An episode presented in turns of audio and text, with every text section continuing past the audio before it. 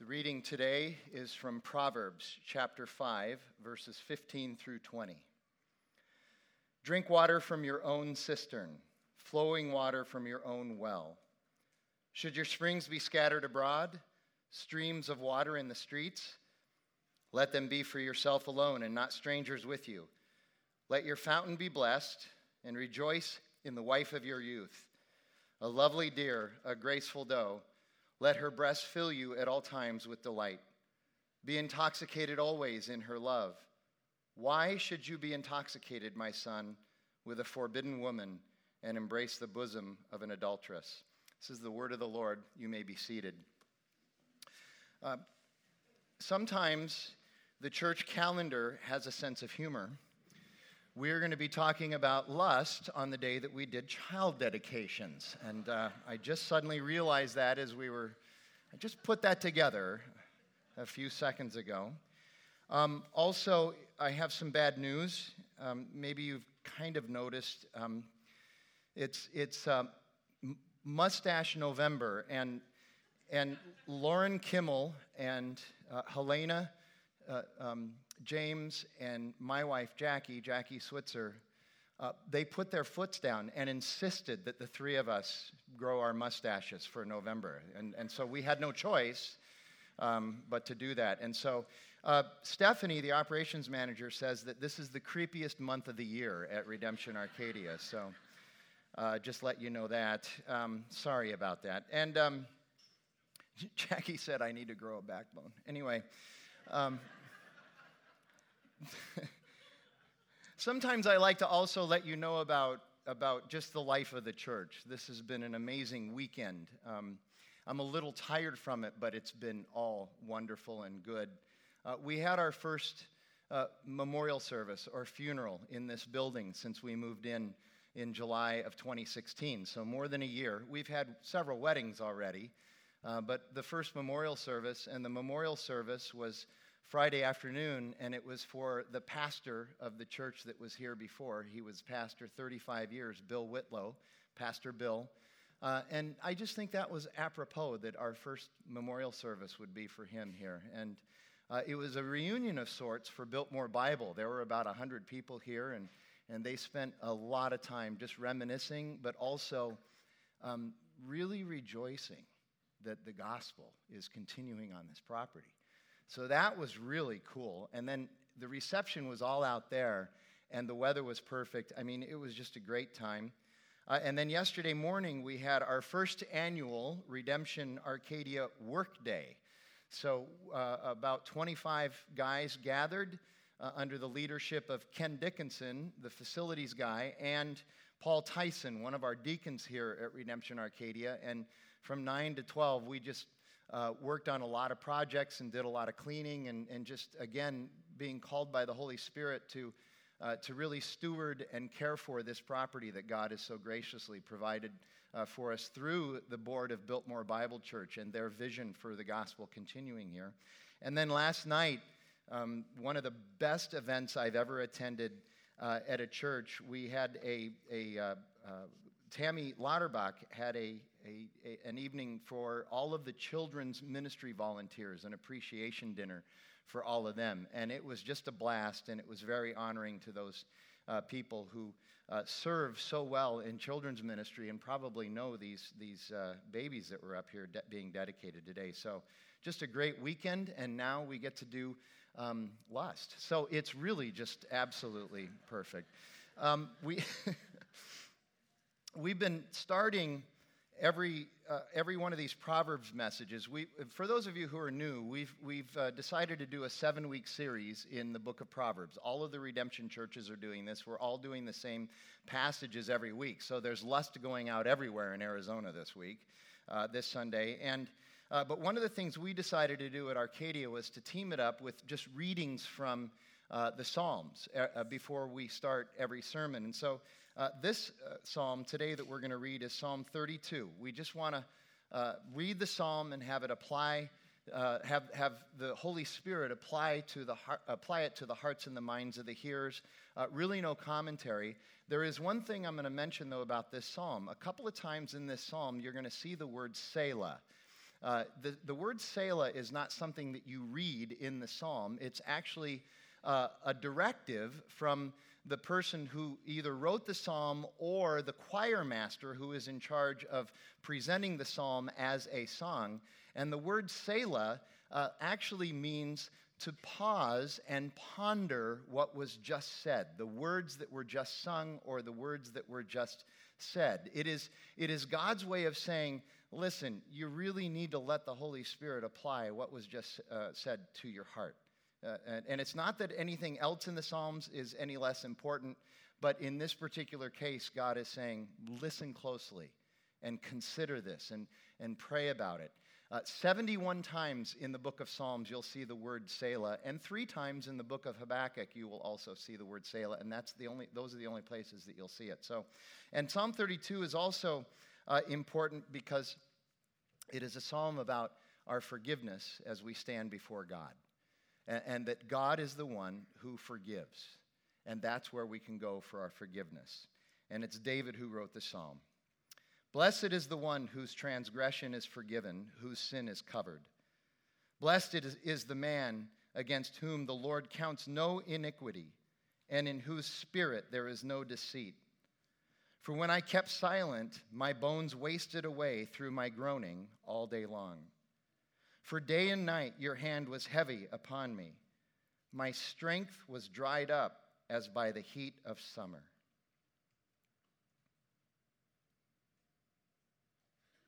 I acknowledge my sin to you, and I did not cover my iniquity. I said, I will confess my transgressions to the Lord, and you forgave the iniquity of my sin.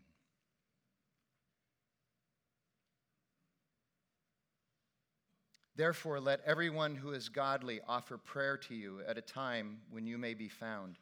Surely in the rush of great waters they shall not reach him. You are a hiding place for me. You preserve me from trouble. You surround me with shouts of deliverance.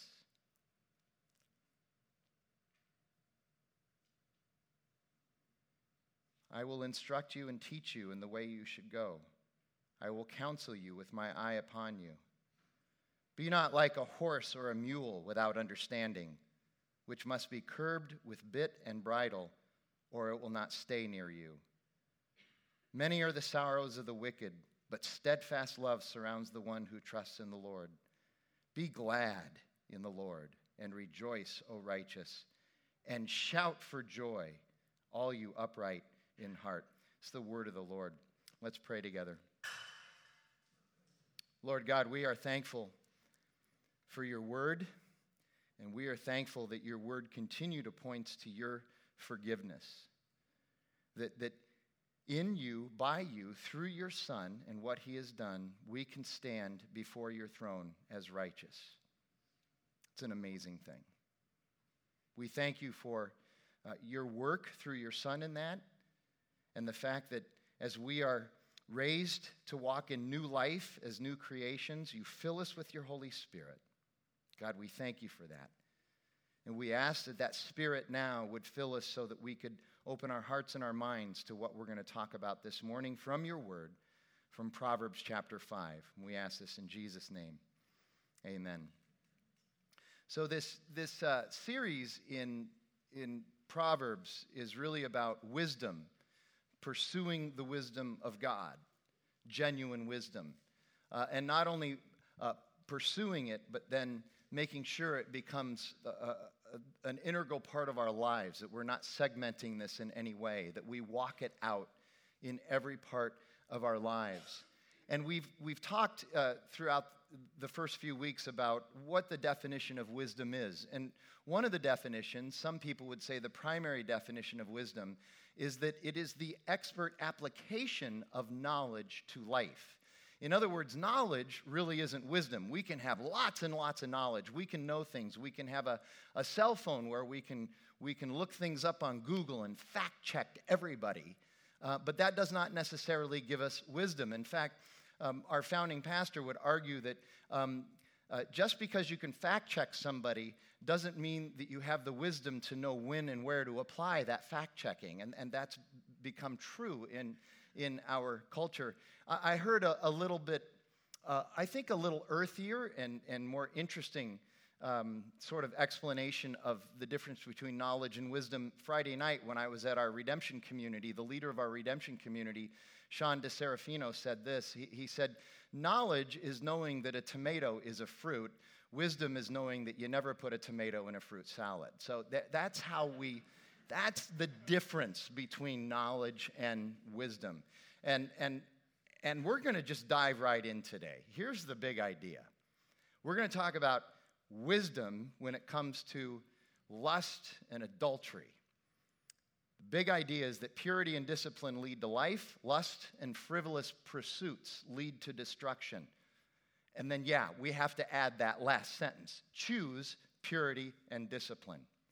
So, we're going to do all of chapter 5 in Proverbs because, again, it, it helps give us a kind of a story of what Solomon is trying to tell uh, this son of his. And he writes this in the first six verses My son, be attentive to my wisdom. You know, look, look up here, be attentive. Listen under. The word literally means to listen under. Be obedient to this wisdom, incorporate it into your life. Incline your ear to my understanding, that you may keep discretion. That's an important word, discretion. And your lips may guard knowledge. For the lips of a forbidden woman drip honey, and her speech is smoother than oil. But in the end, she is bitter as wormwood, sharp as a two edged sword. Her feet go down to death, her steps follow the path to Sheol. She does not ponder the path of life, her ways wander, and she does not know it. Uh, he really pleads with his son. He's pleading with his son, and I think with very good reason. You look at verse 1 listen to me, pay attention. And I think that we can look at the application of this in life and see how true this is. I believe it is just true that generally spouses and parents tend not to be listened to by other spouses and children. Spouses and parents tend not to be listened to by other spouses and children.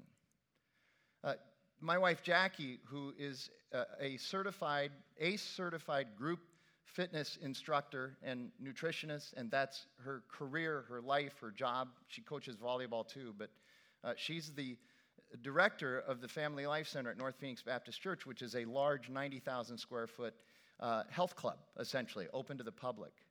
And she knows all of this stuff and has to keep up her certification and all that. And she's telling me all the time, Frank, one of your major problems is you run and you, you, you, you try to take care of yourself, but you never work on your core. You need to work on your core. A lot of your balance problems have to do with your core. You, need, you really need to work on that. How many of you enjoy working on your core? It's not very much fun. You enjoy it? I'll pray for you, my brother. She says that to me, and I'm like, yeah, yeah. Yeah, yeah. You just want washboard abs. Yeah, yeah. I get that. Yeah, yeah. and then I and then I hang out with a couple of guys who seem to know I, I respect them because they're into fitness and all that stuff. And they say to me, Frank, you know, you really ought to consider working on your core. And I rush home and I tell Jackie, you know what? I think I really need to work on my core. Literally, that happens, okay? And it's the same thing with, with children, you'll find, especially as they get older um, into their teen years. You know, you, you'll come to them as parents and you'll say, I don't think this would be such a wise thing for you to do. And the response is, Yeah, yeah, I'll take care of it. And then suddenly they come home from volleyball practice and they say, So and so at volleyball practice said this, which is exactly what you said last week. And they're saying, I think they're right. Yeah, okay, okay. Uh, my daughters and I, since they turned 18, have an understanding. And one of them's in the room right now, and I forgot to ask her if it was okay if I talked about this, so too bad. Years ago, I made a deal with them. I'd give them $5 every time I used them as a sermon illustration. I don't know if I ever paid them the money that I owe them, but at any rate, ever since each of my daughters turned 18, I, I went to them and had this conversation with them, and, and we have an understanding. I said, listen, uh, you're 18 now, you're an adult. You're, you're going to make your own decisions. That's what we raised you to do. We raised you to be able to assess life and start to make your own decisions. We didn't raise you to, have, to, to be 28 years old and to still be bailed out by your parents. Uh, so, but, but in the midst of that, we, we, we still want to be in relationship with you and we still want to be able to speak into your life in a way that's still respectful and heard. And so here's the deal that I want to have with you. And both of them agreed to this, and I think it's worked well. I said, I, I get to express my opinion and give you what my insight is, and you will listen patiently without rolling your eyes. And then you get to go and make your own decision. No matter what you I won't try to steer you in a particular direction once we've had the conversation. It's all up to you now. You're the adult. You get to go and do that. And, and, and I am not going to say, I told you so if it went south. And I'm not going to roll my eyes if you disagree with my quote insight. And, and that's our relationship in that regard right now. Our relationship is, of course, much broader than that, but that's the way we handle those things. I still get to have input in my daughter's lives as, as adults, but it's, it's respectful and they're willing to hear me, and, and I'm okay with them going ahead and making their own decision. And I think it's fostered honor and respect in our relationship rather than um, sometimes the divisiveness that I see between young, adult, uh, young adults and their parents. And I get the sense that Solomon is trying to do the same thing here. He's saying, Look, I really have some insight that I want you to listen to. You're going to be your own person and you're going to go and do what you want to do, but you, I just want you to give me a hearing here. And he says in verse 2, you really need discretion. This is a pretty specific Hebrew word here. Um, he says, Your plan is to stay pure and on the right path. And the word discretion means having the wisdom to reject anything that would defile your purity and take you off of that path. Remember, uh, we talked about a couple weeks ago about how evil lays to the left and to the right of the path of God's wisdom. And so discretion is understanding that you're not going to get distracted and pulled off that path. You're going to recognize evil when you see it, such as specifically in our passage today, an adulterous woman. An adulterous woman. Verses 2 through 6, you look as Solomon sort of begins his lesson portion of what he's saying, and, and the lesson about the temptress, or what you might call the femme fatale, is that she's deceptive and she's good at it. That's the lesson. She's deceptive and she's really good at it. Her lips drip with honey, meaning that she, meaning that she will persuade you to do things that you know you don't want to do and that you know will end in disastrous. But but you do it anyway. She's good at sucking you in.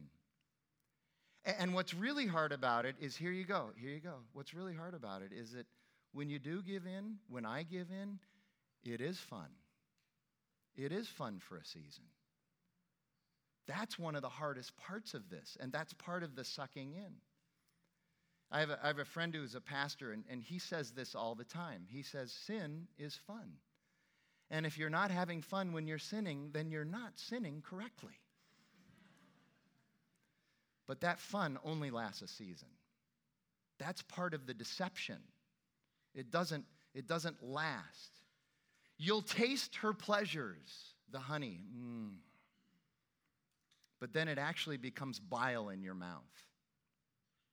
She promises the best of life, but she delivers death. John Goldingay, one of the just all time great Old Testament scholars, writes this Sexual unfaithfulness is the supreme folly in life. It always makes sense in the pursuit, always destroys people in the wake. It makes sense in the pursuit. We can rationalize it and we can enjoy how wonderful it's going to be when you finally catch the rabbit. But it always ends up causing destruction in the wake, what you leave behind. I think it's interesting that Goldingay uses the word wake. Henry Cloud wrote a book called Integrity, among the many books that he's written. Has anybody read Henry Cloud's book, Integrity? Anybody? I just highly recommend it. Um, he talks about how the person of integrity is a person who leaves a wake behind them that's very smooth.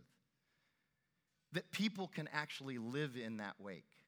And, and he, of course, he uses the metaphor of, of being behind a ski boat. And, and if the driver of the ski boat uh, knows how to drive that ski boat well, that the, the skier is not going to have to worry about choppy waters and getting thrown off the skis.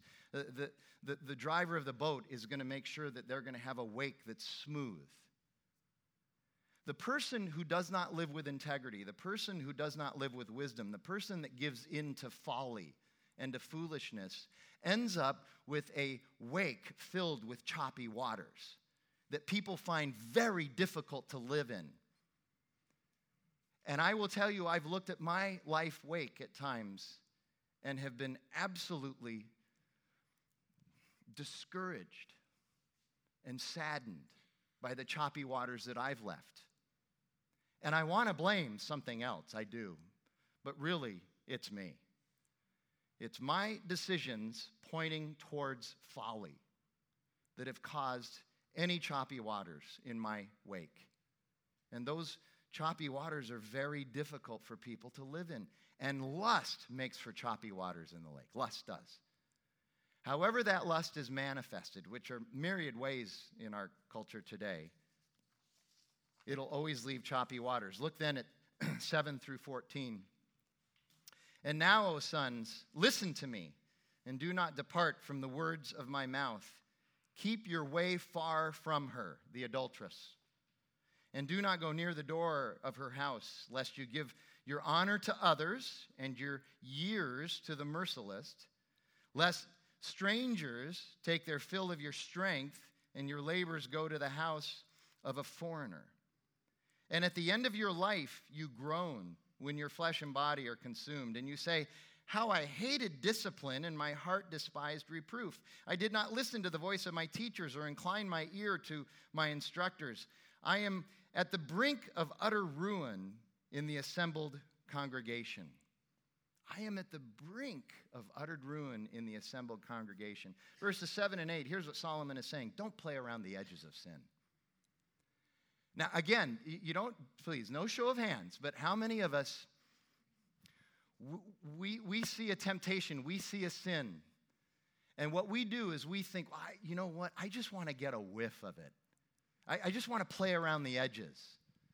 I, I, can go to this website, but, but I won't go to that website. I, I can flirt this way at work, but I, I will never flirt that way at work. And you start to play around the edges. You know what you're doing? That's the first step to justifying the next step. Because the minute you've taken that first step, you're going that next step. That's just the way sin works. There, is all, there are all these studies, um, Christian and non Christian studies, about the inc- incremental growth of sin in a person's life. People at the end of, of this, their ruination, they look back and they say, how, how did that even happen? All I did was this. That's all I did and I ended up over here. It's the incremental growth of sin in our lives. If we can justify this, we can justify this, we can justify this. And the next thing, we're ruined. In verses 9 and 10, it says that when you pursue the, the frivolous, you're giving away items of importance in your life. You're just giving them away. Your reputation, your honor, your strength, and your dignity. You're giving away those things in your life when you pursue the frivolous, when you pursue the foolish. We fall for the trap that our notion of freedom, that our notion of pleasure, that our notion of indulgence, we fall for the trap that our notion of the honey will not cost us anything. We're smart enough, we can do it, we can figure it out. But then it does cost us. And, and again, the interesting part of, of sin is that the cost early on because it's fun and exciting. The cost seems so small compared to the pleasure. But you also know that over time, that cost goes up like this, and the return of pleasure goes down to the point where really the cost is up here, and all you're receiving back for your, your investment is destruction. That's the way it works. And we all know that. And I know that we're all sad about that because we all look at our own lives and we can see how that pattern is played out in our own lives. And that's good news, actually, because we can draw on that pattern to say, okay, wisdom would be to not do that anymore, to change these patterns of life, to, to actually listen to God. Verses 10 and 11 explain that these foolish pursuits rob us of our strength, our honor, our comfort, our wages, our wages, and our life. And then verses 10 through 14 tell of our consequences and regret. By engaging the temptress, by the way, or the temptor, or the temptor, by engaging, we end up with consuming regret and the loss of reputation and relationship. We mourn the fact that we did not listen. We despised wise counsel and discipline, and now we see the devastation caused by our rejection of that discipline and counsel. Trust has been broken, our reputation has been irrevocably tarnished, and ultimately, many, many others are hurt by our foolhardy pursuit of vapid pleasure trinkets. The historian Ben Sasse writes this in his recent book There is no study that can be cited that shows that promiscuity leads to fulfillment and happiness. In fact, just the opposite. Monogamy has been correlated with contentment, security, joy, and fulfillment, while promiscuity always, always leads to emptiness and depression. Well, Solomon goes from here's all the bad, and then he gives you this idea of what you should be turning to. So he's not just saying don't do this. He then he gets to a point where he says, here's what you should be turning to, and that's verses 15 through 20. Drink water from your own cistern, flowing water from your own well. Should your springs be scattered abroad, streams of water in the streets? Let them be for yourself alone and not with strange, for strangers with you. Let your fountain be blessed and rejoice in, rejoice in the wife of your youth, a lovely deer, a graceful doe. Let her breast fill you at all times with delight. Be intoxicated always in her love. Why should you be intoxicated, my son, with a forbidden woman and embrace the bosom of an adulteress? This is graphic, descriptive counsel, isn't it? Some people are surprised to hear that this is in the Bible. Read the Song of Solomon, it goes deeper. It really does. So, verses 15 and 16. Okay, you have to understand this is a metaphor. I hope you understand that. He didn't suddenly think, hey, you know what? You've been working out. Are you thirsty? You need some water? Drink water from your own cisterns. Okay, now we'll go back and talk about the adulteress and your wife, okay? No, it's a metaphor, and it's a very graphic metaphor, right? It's very graphic. Here's what he's saying in 21st century vernacular Hey, keep your pants on. Whether it's with another woman or with a screen, keep your pants on. That's what he's saying. And then he talks about what really the love of God in our lives, which in our context would be the gospel of Jesus Christ, what it does for physical love, or what we would call eros love. The, the, there are all kinds of love in a romantic relationship. There's five of them. And, and if, again, if you want a description of those, listen to our podcast on the Song of Solomon. But there's five of them. One of them is Eros love. It's, it's very important. It's that physical love that you have, it's the physical relationship you have within the context of a marriage. But, but one of the tragic things about that love is that um, so many couples, especially in the church, quit working on that part of their relationship. They, they stop nurturing it. They, they say they get distracted, distracted with career and children and busyness and serving at the church, and they just don't have time for it anymore. But it also, it's because, you know, it's become so familiar. It's not as exciting as it used to be. I'm going to tell you a very personal story And, and I, I just, I, I want to tell it because I think it needs to be heard and it's important.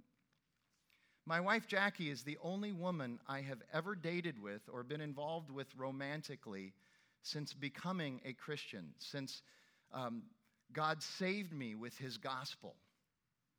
I was 27 years old when that happened. And up until that time, I had had lots and lots of romantic relationships. And at some point in every one of those relationships, I will just admit to you, I got tired of the way the woman looked. I did. And it was the impetus for me to, uh, in many uh, cases, to just move on from there. That has not been true with Jackie. The truth is, is that after 30 years of marriage, she looks better to me today than she did when I first met her. And let me tell you something, she was okay when I first met her. but she looks better to me now. What's the difference? I'm just trying harder. Hmm. I love gospel eyes.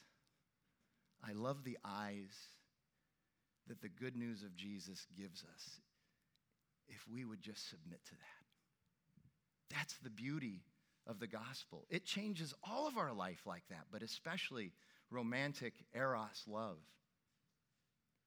The, the, irony of eros love is that a romantic relationship cannot be sustained by eros love alone. But it's also true that a romantic relationship cannot survive without constant, regular eros love. That's the irony of eros love. And by the way, that's the way God set it up. We can't live only on it, but we can't live without it. That's how important this love is. Physical love is supposed to be nurtured, enjoyed, and last. That's how God made it. But intimately with one person. That's also how God made it. That's also how God made it. Read 1 Corinthians chapter 7. Read the Song of Solomon.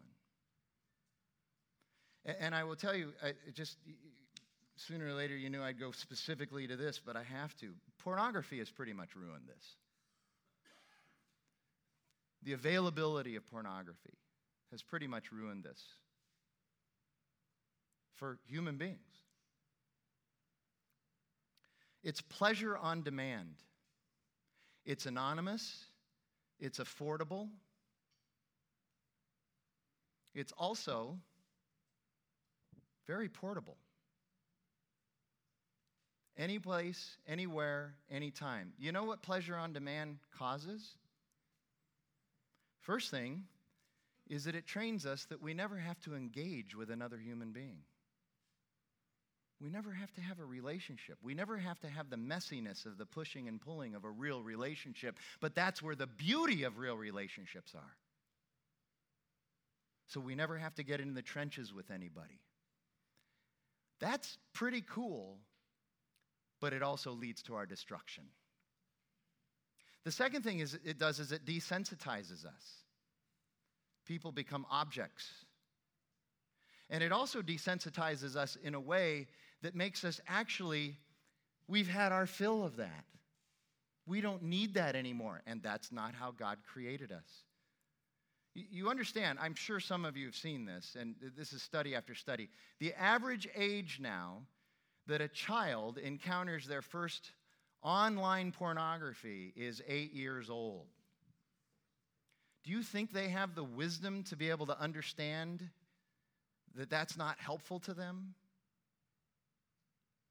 Do you understand what that's doing to our children? By the time boys are 12, there's virtually nothing we can do. They have to actually go to a psychiatrist to start working on rewiring their brain. The Gospel Coalition has several essays about how, and this is true, by the way. I've read all this stuff, I've read it outside of, of Christian literature as well. Um, older teenage males now just aren't interested in women, in dating, and in romance. They're just not interested. And, and there's women of the same age walking around going, What's wrong with these guys? It's pornography. That's what's wrong with them. And by the way, pornography abuse is on the rise like you would not believe with women now, too, young women. It's everywhere. It's made young men become like bots. The lights are on and nobody's home. We, we are sealing our destruction with this stuff. Guys, if you want great marital sex, keep your pants up everywhere, and I mean everywhere else. Something else, eh, as long as I'm already in a little bit of trouble with some of you, let me just go a little deeper here, okay? the thrust of this chapter, think about the thrust of this chapter. Solomon is not afraid of assigning certain characteristics to men and certain characteristics to women. Because I know this is shocking, and, and, and I could get into a lot of trouble saying this in, in the 21st century um, uh, political correctness scene, but men and women are different. Biologically, neurologically, and physiologically, men and women are different, and you go ahead and deny it all you want. That's foolishness. We're different. God made it that way. But here's what it seems like Solomon is assigned. He said the thrust of this chapter seems to be on the provocative nature of women and the foolishness and stupidity of men.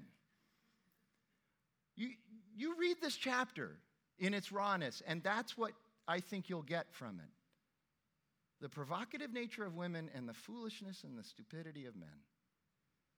And it works the other way, too, by the way. It works the other way. You got the guys working the babes in the marketplace too. You just do.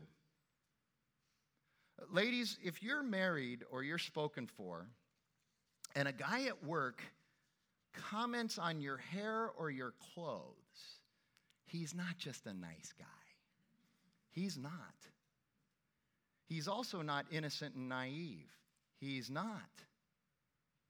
He knows, he, here you go. Here's what guys know he knows that if your husband loses sight of how important it is to keep pursuing you, that you're going to like being pursued somewhere else. He knows that. And if you're somebody who's still being pursued and courted by your husband, as you should be, you will resist that temptation generally. And, but what he'll do is he'll just move on. Because there's somebody there. There's somebody there whose husband is not pursuing her. You're what is known as a gimme. Guys, you got to keep courting and dating and pursuing your wife, and really, you're a fool if you don't. And if you're someone who says, Well, I just don't feel like it anymore, it's mostly because you've quit doing it. Studies have shown this. When you guys got together, here you go. When you guys got together, you saw each other as tens on a scale of one to 10. You saw each other as tens. And so, how did you behave towards each other? You treated each other like tens. But as all relationships do, you experience some deterioration and some familiarity, and suddenly you see each other as sevens. And what do you do? You begin treating each other like sevens maybe the occasional six. And that just helps you go down that negative downward, downward spiral. Pretty soon you see each other as twos and threes, and how are you treating each other? Now you're in trouble. Well, I just don't feel like it anymore. Here's a revolutionary thought. It's going to take a little work, and you're not going to like it, but it works. Studies have shown. You see your spouse as a two, start treating them like a 10. And I don't mean for five or 10 minutes. Treat them like a 10. Here, uh, this, this, is, this, is, this is not Protestant guilt, it's just a fact. When Jesus went to the cross, he was treating us like tens. Did we deserve that? No. No. Start treating your spouse like a 10. Guess what? The feelings follow. The feelings will follow. And by the way, that Eros love thing, if it's not happening, Let's get to it, all right? I'm serious. I'm serious. One of the greatest tragedies in the American church, the Christian church today, is the amount of sexually active singles and sexually celibate marrieds. And I'm not talking about marrieds in their 70s and 80s and 90s.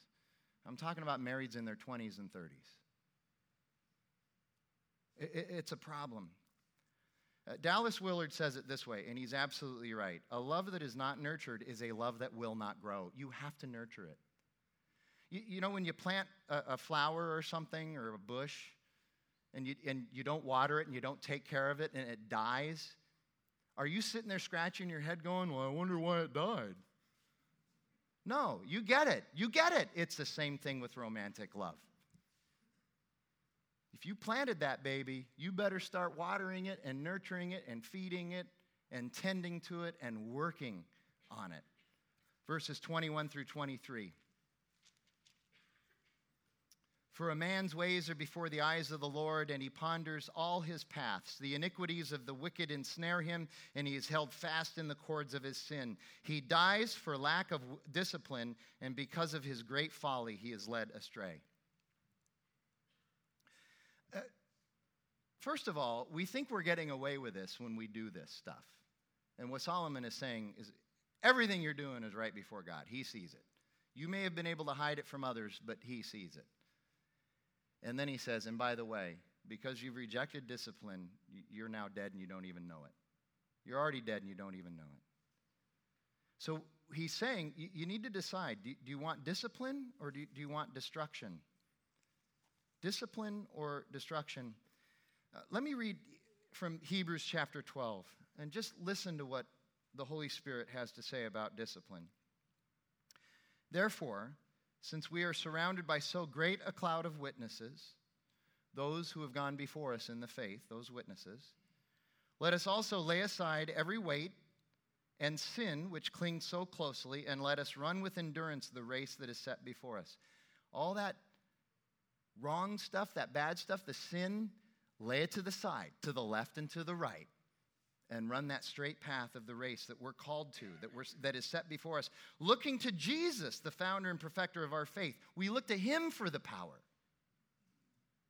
The founder and perfecter, uh, perfecter of our faith, who for the joy that was set before him endured the cross, despising the shame, and is seated at the right hand of the throne of God. This sounds really hard to work on my marriage. Jesus went to the cross He's calling us to live for that. We, we don't have to go to the cross, He's already done that for us.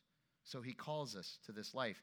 Consider Him who endured from sinners such hostility against Himself, so that you may not grow weary or faint hearted. Think of Him when it becomes hard. In your struggle against sin, you have not yet resisted to the point of shedding your blood. And have you forgotten the exhortation that addresses you as sons? My son, do not regard lightly the discipline of the Lord, nor be weary when reproved by him, for the Lord disciplines the one he loves and chastises every son whom he receives. It is for discipline that you have to endure, God treating you as sons. For what son is there whom his father does not discipline? If you are left without discipline, in which all have participated, then you are illegitimate children and not sons. That is a frightening verse. If God's not getting in your face occasionally, you have something to worry about. If He's not disciplining you, He, he disciplines His kids. Besides this, we have had our uh, we have had earthly fathers who disciplined us, and we respected them. Shall we not much more be subject to the Father of spirits and live? For they disciplined us for a short time, as it seemed best to them, but he disciplines us for our good, that we may share his holiness. For the moment, all dis- for the moment, all discipline seems painful rather than pleasant, but later it yields the peaceful fruit of righteousness to those who have been trained by it. Therefore, lift your drooping hands and strengthen your weak knees, and make straight paths for your feet, so that what is lame may not be put out of joint, but rather be healed.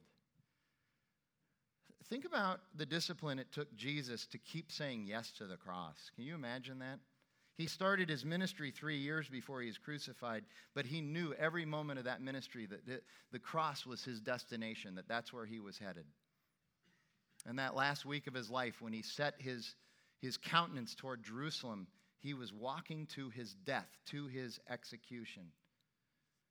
And that discipline certainly did not seem pleasant at the time, right? And I'm guessing that whole three years that, that had to be in the back of his head, yet he did it. Why? Why did he do it? Because he loves us. He loves us that much. Because he's committed to serving us. Because he will look out for our interests, even if they are not in his interests. Because he is humble. Paul says in Philippians chapter 2 verse 5, have the same mind in you that was in Christ Jesus, who did not consider equality with God something to be grasped, but instead he humbled himself. We should have that same humble mind that Paul says Jesus has. Paul's interesting to me. In the New Testament, Paul exhorts his readers six different times in six different places to imitate him, to imitate Paul, to be like Paul. Why? Was Paul arrogant? Is that why? Be like me. Look at me, man. No, he's, he's pointing us to Jesus. We never talk about this. Here's one of them in Philippians chapter 4.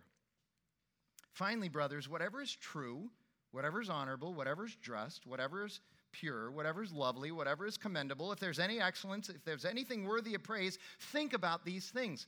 Um, the, the, word think there literally means um, like hyperthink, like uh, spend time in these things. Don't just think about them in passing, but spend time in these things. And then he says this What you have learned and received and heard and seen in me, practice these things, and the God of peace will be with you. When Paul says, be like me, he, what he's saying is, be like Jesus. Follow Jesus. Look not at just what Jesus does, but who Jesus is. He's loving, he's compassionate, he's faithful, he's filled with empathy, he's humble, he's dependent on the Father. Look at the Gospel of John, how many times he says, I am dependent on my Father, Jesus, the Son, the Messiah, God Himself. I'm dependent on my Father. John Ortberg says that it's interesting the relationship of the Trinity, Father, Son, and Holy Spirit, they're all shy and yielded towards each other. Can you imagine that being God and being shy and yielded toward the other? Jesus is always pointing at, at how great the Holy Spirit and the Father are. The Father is always pointing at how great the Son is. The Spirit, of course, lifts up Jesus and the Father. That's how we're to live our lives too. We can't do that if our hearts are filled with lust. Jesus is also just and he's thoughtful. And, and I don't mean that he's considerate, though he is, but he's also thoughtful. He thinks deeply about things. You and I need to think deeply about things.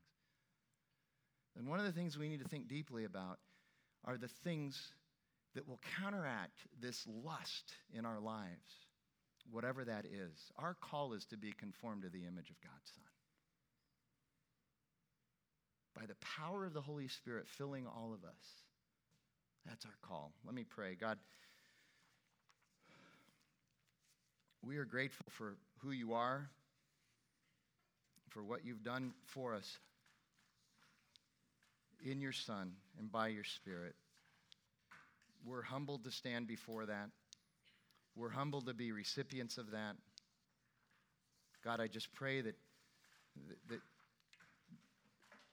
that we would be reminded every single day of your love and your life for us. God, help us to do that. We pray that in Jesus' name. Amen. We're going to